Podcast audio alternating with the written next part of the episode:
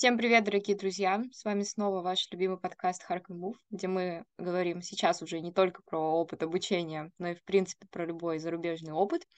И сегодня э, у нас будет очень интересный и очень, наверное, для многих актуальный выпуск. Выпуск, который э, я провожу вместе со своим другом, с человеком, с которым мы три года уже общаемся. Этого человека зовут Илья. И сейчас он э, в данный момент проживает в Казахстане, в городе Алматы. Илья, если я не права, ты меня поправишь. А, и работает там, собственно, на российскую компанию. Удаленно или нет, мы сейчас все выясним. А, наш сегодняшний разговор а, на самом деле будет направлен именно на то, чтобы выяснить, с какими трудностями или, наоборот, с какими, скажем так, приятными моментами Илья столкнулся в своей релокации, а, как он работает сейчас, изменилось ли что-то в его жизни. Ну и, в принципе, поговорим, наверное, про планы на будущее а, в связи с тем, что сейчас э, многие люди имеют такую возможность э, с помощью компании переехать куда-то работать из другого места. Илья, э, привет. Я бы хотела сначала, чтобы ты представился и рассказал немного о себе, рассказал про свой бэкграунд, где ты а, учился, а, где ты работаешь, хотя бы просто абстрактно в какой сфере, в каком сегменте, и просто немножко, так скажем, предысторию, сколько ты работаешь в данном месте. Пожалуйста. А, да, всем привет. А, спасибо за такой интригующий анонс. а, меня зовут Илья, мне сейчас 22 года. А, я из Москвы. А, кратко себе закончил вышку, а, экономическую специальность. А, сейчас работаю а, в одной крупной IT-компании в сфере e-кома. А, уже скоро будет как два года. А, вот, соответственно, а, довольно долго задерживаюсь на рабочем месте. А, вот. Да, на самом деле я очень рада, что получилось тебя как-то выцепить. Нам в этом плане очень помог сегодняшний выходной, потому что у нас не... и разница во времени, и, в принципе, ты очень допоздна работаешь, и я тоже не всегда могу состыковаться, поэтому я рада. А, да, собственно, мы как раз, ну, небольшая тоже краткая предыстория, познакомились с Ильей на втором курсе, насколько я помню, когда я училась, и Илья учился тогда на третьем. А, и, собственно, начали общаться. Сейчас уже полгода больше, как я его, в принципе, не видела. И не видела я его потому, что, насколько я, скажем так, знаю, вернее, не насколько я знаю, насколько так это оно и есть, в сентябре 2022 года Илья решил релацироваться из Москвы в Казахстан, собственно, чтобы продолжать работать в этой компании и, ну, скажем так, просто с территории другого государства. Вот в связи с этим у меня к тебе вопрос. Ну, понятное дело, я думаю, для всех наших слушателей, зрителей понятно, что это было не запланировано, что это было очень резко, ну, скажем так, сформированное решение. А, давай начнем с того, что ты можешь рассказать вообще, как эта идея возникла. Она пришла в голову тебе или она пришла в голову, собственно, компании, допустим, вашему начальству, которое предложило сотрудникам релацироваться и какое-то время работать, а, ну, скажем так, не из России. И вообще, что было на самом начальном этапе? Как ты переезжал, с какими трудностями, возможно, ты столкнулся? А, да, а, смотри, где. а, как это происходило? 20, по-моему, 1 сентября. А, все случилось очень неожиданно, прям безумно неожиданно. А, обычный рабочий день, э, что-то происходит резко. А, ну, произошло ночью, утром. Вот, потом все поехали на работу, мы сидим на работе, э, все в панике. а, что вообще происходит? А, но к вечеру а, появляется вопрос у нас, кто хочет релацироваться. Мы вам можем дать возможность удаленной работы, мы организуем там офис, но как бы такие, такие события. Мы готовы пойти вам навстречу, если хотите, можете приезжать. Вот, и нужно было срочно дать ответ, кто на это согласен, кто готов. Вот, у меня было замешательство, но в целом решение о переезде пришло сразу, прям в первую же минуту, когда появилась такая возможность. Потом начался трудный поиск авиабилетов в эту в этот период, когда они там стоили просто по полмиллиона, а, это часы, а, множество часов ожидания, а, обновления страниц всех этих поисковых сервисов, А я сначала купил, кстати, один билет, а потом все время приходили новости, что все раньше и раньше закроют границы, поэтому я купил потом второй билет, а потом еще и третий билет, как только находил на более раннюю дату. Вот. Началось все это так.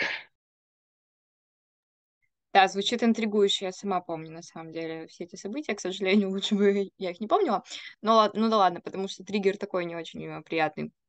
А, что происходило дальше? То есть э, в, любом случае, я так понимаю, билеты купить тебе удалось. А, надеюсь, что не за полмиллиона. А, скажи, как ты обустраивался на месте? И вот ты сказал, что компания, скажем так, э, ну, насколько я поняла, э, сделала вам какой-то импровизированный офис, я так понимаю, на первое время, или вы сейчас там работаете? То есть вы работаете я понимаю, просто удаленно, но у вас есть какое-то пространство а, для того, чтобы, ну, вы там сидели, допустим, все вместе, могли коммуницировать друг с другом при необходимости. Это вот первый вопрос в целом, то есть э, как ты обустроился, как пошла твоя работа, скажем так, первое время а, не из Москвы. И второй вопрос, а, наверное, будет больше связан с а, твоим устройством, наверное, в бытовом плане. Можешь немного рассказать, ну, так скажем, а, абстрактно в целом, а насколько тебе было комфортно первое время, потому что приходилось, наверное, искать жилье, вообще какие были цены, потому что я тоже помню, что цены на жилье тогда, э, ну, скажем так, в странах СНГ, они сейчас все равно выросли, но вот в тот период, наверное, был какой-то бум. Вот было бы интересно послушать. А, да, давай начнем со второго вопроса. Как раз-таки будет некая цепочка повествования. А, да, мне удалось купить билет. А, я прилетел в Алмату. А, и случилось так, что а, бронить какое-то место для того, чтобы переночевать, пришлось на месте. Но а, когда я прилетел а, и нашел первое место с Wi-Fi, а, оказалось так, что весь Booking, Airbnb и вообще все, что только существует, было занято. Поэтому найти место, чтобы переночевать хотя бы первую ночь а, за любую цену, просто за любые деньги, а, было, опять же, таким же приключением, как с авиабилетами. Я просто сидел а, в каком-то торговом центре и просто рефрешил страницу букинга, а, пока не нашел прекрасный вариант. Вот, э, не дешевый, э, но да, он меня очень сильно спас. А, просто в Казахстане есть еще такое правило по перебыванию, по прибытию. А, ты должен, а, точнее, тот человек, кто сдает тебе жилье, должен уведомить о твоем прибытии в миграционную службу. Это некоторая такая временная регистрация, которая позволяет тебе находиться в Казахстане не 30 дней, а 90. Вот. А, и, соответственно, с этим тоже были проблемы, потому что какое-то постоянное жилье я не нашел, то есть я вылетал вообще в никуда, а, ничего не организовав заранее, потому что это было просто невозможно и некогда. Вот, поэтому на месте пришлось решать, возникли такие сложности, но а, мне безумно повезло с тем, что хозяйка квартиры, которую а, я чудом нашел в тот день, а, согласилась меня там просто прописать на 90 дней, а, вот, что мне в дальнейшем сильно помогло. А, да, но это начало истории. А, эта квартира была только один день свободна. Вот. А затем случилось так, что я прилетал не один, а, прилетали и мои коллеги тоже из отдела, из соседних отделов. А, и поняв, ну, все прилетали примерно в один день, это было что-то около 27 сентября, а 28 сентября мы уже поняли, что с ценами на квартиры какая-то жесть. а, а, и сейчас все с ними плохо, но тогда как бы найти свободную квартиру было очень сложно. А, когда ты звонишь по каким-то объявлениям, тебе либо сразу отказывают, потому что у тебя российское гражданство, такое было, либо цену называют там, ну, типа, в два раза больше, либо заставляют платить залог за три месяца. То есть это было очень сложно и муторно. Вот. А, тут очень интересный кейс у меня. А, мы встретились с коллегами в Старбаксе утром 28 числа а, и стали искать квартиру. Но нам помог один местный один местный, с которым мы познакомились просто случайно, он просто сидел рядом. и он услышал, что мы там ищем, да, но он нам помог, он звонил с нами вместе по объявлениям, и мы вместе нашли квартиру. А, и вот до сих пор как раз э, снимаем ее с коллегами. Мы втроем сняли большую-большую квартиру. Вот, она дорогая, но в целом на троих это дешевле, чем снимать какую-нибудь однушку, потому что даже сейчас в Алмате однушку снять, ну, тысяч шестьдесят минимум будет стоить. Вот. Соответственно, так мы обустроились в бытовом плане. Что касается офиса, а, первое время наша компания давала а, два коворкинга, а, то есть первые дни, когда все прилетали только в Казахстан, они сняли коворкинг, как бы со словами, да, вот если вам там нужен интернет, место поработать, то приезжайте сюда, вот по этому адресу, мы вас там пустим, все дела. Тогда еще только начиналось там какое-то легальное оформление того, чтобы а, можно было сотрудников прям переустроить а, в юрлица в Казахстане. Вот, и тогда это просто было как место такое, шелтер а, для тех, кто работает. Причем была такая ситуация, что некоторые не могли найти квартиру, и в этом коворкинге прямо организовывали даже спальные места. А, я, как будто, не знаю, про лагерь беженцев какой-то рассказываю. А, да, еще а, в первые дни а, я помню, что компания снимала какой-то большой дом в горах а, на много комнат. То есть, опять же, в помощь тем, кто не мог найти квартиру на первые дни переночевать, а, была возможность вот в этом доме, как бы, ну, пока ты ищешь квартиру, побыть. Вот, он, по-моему, месяц работал. А затем, когда уже все начало устаканиваться, компания сняла большой офис в местном аналоге Москвы-Сити, э, один этаж, вот, где сейчас э, работают многие те, кто приехал, а, те, кто работают удаленно из Москвы, и те, кто работает в местном юрлице. Наверное, потом расскажу в следующих вопросах про какое-то переоформление, но суть в том, что а, есть возможность работать как из местного юрлица, переустроиться сюда, так и из Москвы, но так как это все одна компания, можно как бы просто приезжать в офис и пользоваться этой инфраструктурой. Я прям сижу, улыбаюсь за кадром, на самом деле, по поводу многих вещей. А особенно меня, скажем так, ну, впечатлила история, что вам помог кто-то из местных, потому что а, тоже читала много, принципе, из новостей подобных случаев, ситуаций, когда все-таки люди, ну, шли навстречу, помогали, это приятно. И то, что компания на самом деле вообще, в принципе, предоставила вам такую возможность, это, ну, это стоит дорогого. На самом деле ты а, уже, да, предугадал мой вопрос следующий, потому что я как юрист уже сейчас задаюсь, э, скажем так, вопросами, связанными с, э, ну, такими, скажем так, юридическими штуками, со всяким оформлением, с налогообложением, потому что, ну, как мы знаем, а, как, может быть, кто-то знает, может быть, кто-то нет, если ты а, не находишься на территории Российской Федерации больше, чем там 180 или 183 дня, насколько я помню, ты перестаешь быть налогом резидентом. Но я так понимаю, у тебя еще меньше сейчас прошел срок, ну, просто в принципе говорю про это. А, соответственно, а, отчисления, скажем так, если ты работаешь э, удаленно, скажем так, э, в другой стране, но на российскую компанию, ты будешь платить более высокий процент э, твоего дохода как физлица. Вот. А в связи с этим у меня к тебе вопрос. Что вам предлагала компания, или, может быть, что-то вы решили уже сами с ребятами, с кем работаете?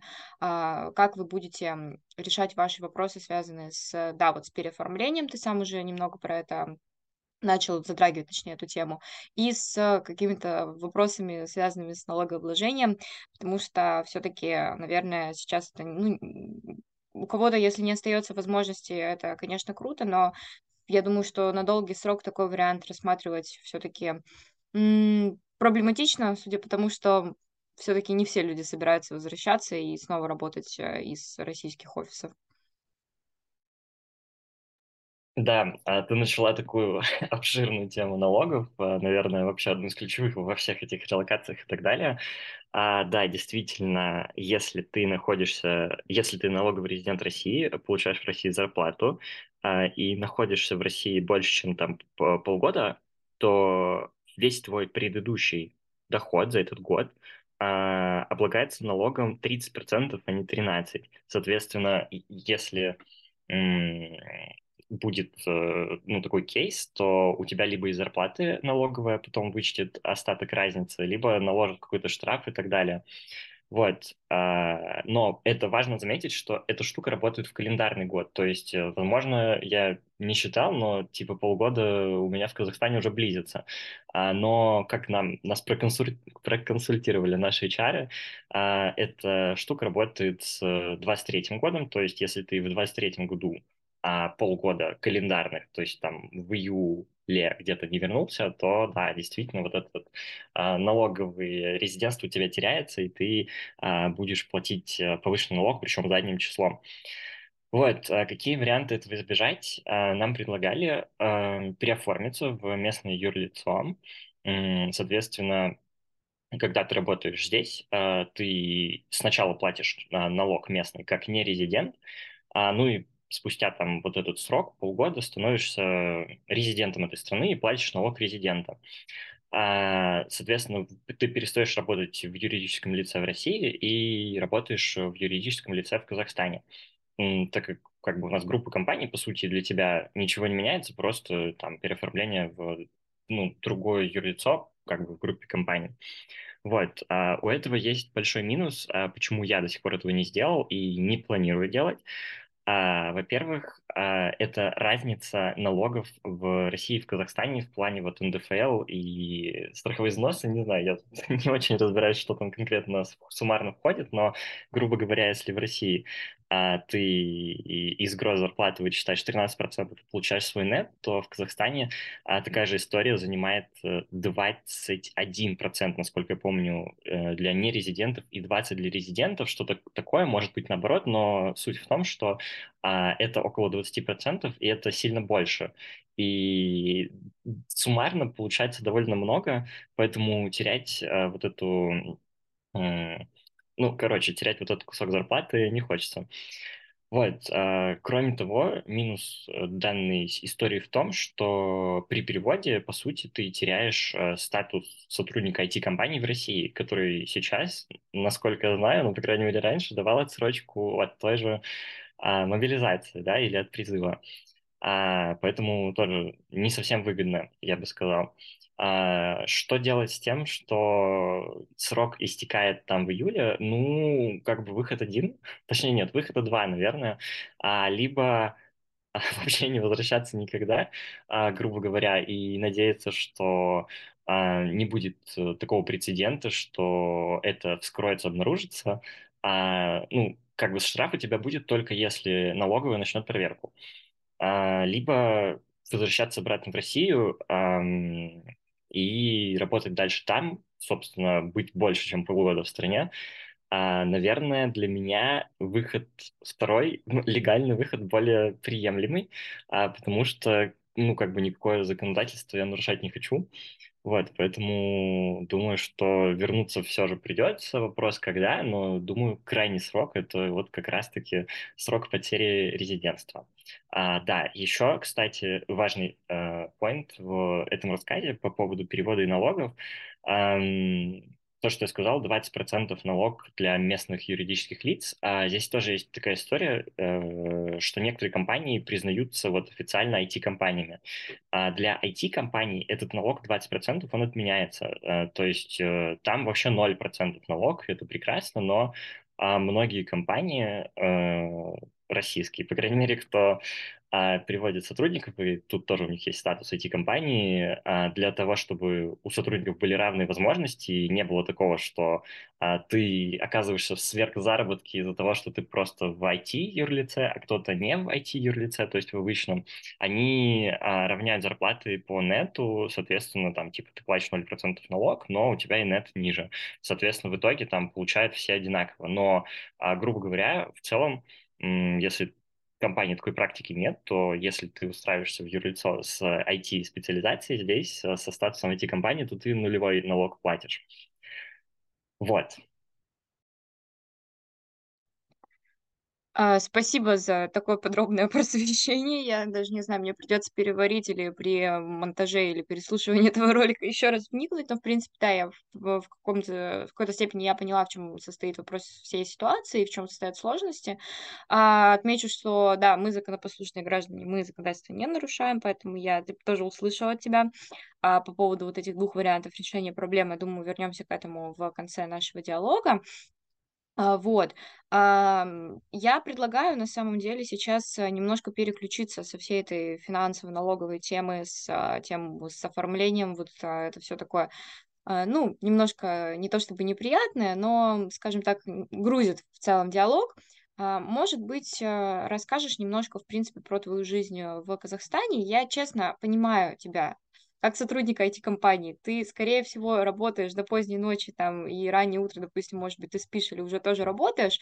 Может быть, у тебя не было так много времени, чтобы куда-то ходить, развлекаться и прочее, но все равно позволю себе задать пару вопросов в целом. Может быть, тебя что-то удивило в жизни в Казахстане? Может быть, есть какие-то приятные плюсы или какие-то, наоборот, а, минусы по сравнению с жизнью в Москве? А, или что-то просто, в принципе, что тебе, может быть, запомнилось, если такое есть. Я бы с удовольствием тоже послушала, потому что сейчас очень, скажем так, ну, наверное, для многих это откликнется. Мгм. Ну, на самом деле, а, Казахстан прекрасное место, Алмата в частности, за другие города, не знаю, не был, но, наверное, нужно бы съездить. Да, в общем и целом, в основном быт занимает работа, и, с одной стороны, это даже хорошо, грубо говоря, а, там, какое-то одиночество, которое можно словить, оно у тебя а, перекрывается тем, что тебе об этом просто некогда думать, но в любом случае эти выходные, а на выходных я стараюсь куда-то выбирать, э, а, и чем меня Казахстан удивляет, что, точнее, именно Алмата, наверное, Алматы, правильнее, а, удивляет э, своей красотой. А, это горнолыжный курорт, это большой город, бывшая столица. А, соответственно, из каждого дома а, прекрасный вид на горы, которые ты устраиваешь в истории, просто лайкают все. Каждый раз, э, каждый раз ты просыпаешься, смотришь в окно видишь эти горы, в них можно подняться из города, прямо из города есть канатные дороги, есть горнолыжные курорты, катки самые высокие в мире, и, в принципе, эта горнолыжка, она прям такого супер уровня, а, очень много трасс, э, подъемники, а, много сервисов там, а, вот, причем склоны, они выше, чем, например, у нас в Сочи, и они более крутые. Вот. А что еще меня здесь удивляет в приятную сторону, это, наверное, развитость города. На самом деле, вот когда ты переезжаешь там из Москвы, а, прожив там всю жизнь, а, скорее предвзято относишься к какому-то новому месту, а, в том плане, что, ну, там, в Москве там урбанистика, все дела, развитие, но, по сути, здесь э, все то же самое, это скорее при- признак столицы, нежели чем Москвы в частности. То есть э, общественный транспорт, э, магазины, все развито. А что приятно в обычной жизни нерабочей в Казахстане, так это то, что здесь нет санкций. Соответственно, здесь работает все, что работало в России пару лет назад. То есть здесь спокойно можно прийти в Зару, в H&M, оплатить все Apple Pay, а, и сдать IELTS и получить даже визу. А, для чего сюда многие, кстати, прилетают а, в последнее время. Вот, поэтому, да, как-то так а, в приятном плане а, меня удивляет и радует Казахстан. А, но в любом случае, наверное, все-таки не хватает а, чего-то родного а, в том плане, что ну, я бы не сказал, что здесь лучше или хуже, а, чем там у нас как-то все обустроено в плане бытовой жизни, но здесь по-другому, и чего-то домашнего не хватает. Вот. Честно признаюсь, когда ты упомянул про Зару, Wild's, и Макдональдс или Starbucks или что там было, п- покатилась по моей щеке скупа слеза. А, но я очень рада, что ты сейчас имеешь возможность все равно пользоваться тем, возможно, чем ты привык пользоваться в Москве, то, что было, как ты упомянул, пару лет назад. А, но не будем о грустном. А, на самом деле, спасибо тебе большое за наш классный содержательный диалог. У меня, наверное, будет к тебе последний вопрос. А, ты можешь ответить на него как ты хочешь, как ты считаешь нужным, просто чтобы, принципе, прийти к логическому завершению данного выпуска, я вынуждена тебя спросить, что ты планируешь делать в будущем. Насколько я поняла, ну, имею в виду ближайшее будущее, насколько ам, ты сам упомянул, ты все-таки, ну, у тебя в голове сейчас, по крайней мере, есть два варианта в целом, как действовать а, в связи с ситуацией потери статуса нерезидента в России. А, и, ну, я так понимаю, ты больше склоняешься к варианту, возможно, вернуться, если будут благоприятные условия для этого. Опять-таки, я думаю, все это понимают. А, вот что ты можешь про это сказать? Ну, а, да, а, сердце тянет меня вернуться домой. а, в гостях хорошо, а дома лучше. А, там все, там все. А, соответственно, иммиграция это скорее эмиграция, извиняюсь. а вынужденная и временная мера я не рассматриваю, наверное, а на постоянной основе уехать и не возвращаться. А хочется вернуться, хочется вернуться быстрее. А останавливает только развитие ситуации, она просто качается туда-сюда. А, но я все жду момента, да, когда можно будет спокойно вернуться домой. А вообще, на самом деле, из моих ближайших планов э, было вернуться в ближайшие недели, но какие-то новости пришли, которые мне это сделать не позволяют. Вот, поэтому жду следующего благоприятного момента. Вот, и поеду в Москву а дальше радоваться жизни. Ну, в принципе, просто изначально, когда всей этой ситуации не было, а, многие мои друзья уезжали там навсегда, а, уезжали учиться, оставались, а, хотели переехать. А, я всегда считал для себя, что, наверное, какое-то время за границей круто побыть, может быть, там, не знаю, отучиться в магистратуре, но всегда для меня итоговой точкой все равно была Россия, Москва. Мне не хотелось куда-то приезжать, э, вот, поэтому сейчас, э, когда иммиграция стала вынужденной, в принципе, мои а, взгляды на этот счет не поменялись, а все равно как бы свое будущее я рассматриваю в России. Вот, поэтому ждем момента и покупаем авиабилеты домой. Я тоже жду, на самом деле, когда ты вернешься, потому что мы с тобой так давно не виделись. Последний раз, э, когда была возможность, я ее упустила. Но, собственно, ладно, это уже другой разговор, более приватный. А, спасибо тебе большое за то, что ты рассказал сегодня много чего интересного. Мне самой, на самом деле, я прям много новой информации узнала. И надеюсь, что данный выпуск тоже будет для кого-то полезен и интересен. А, поэтому, друзья, я с вами прощаюсь. С вами был подкаст Харкму.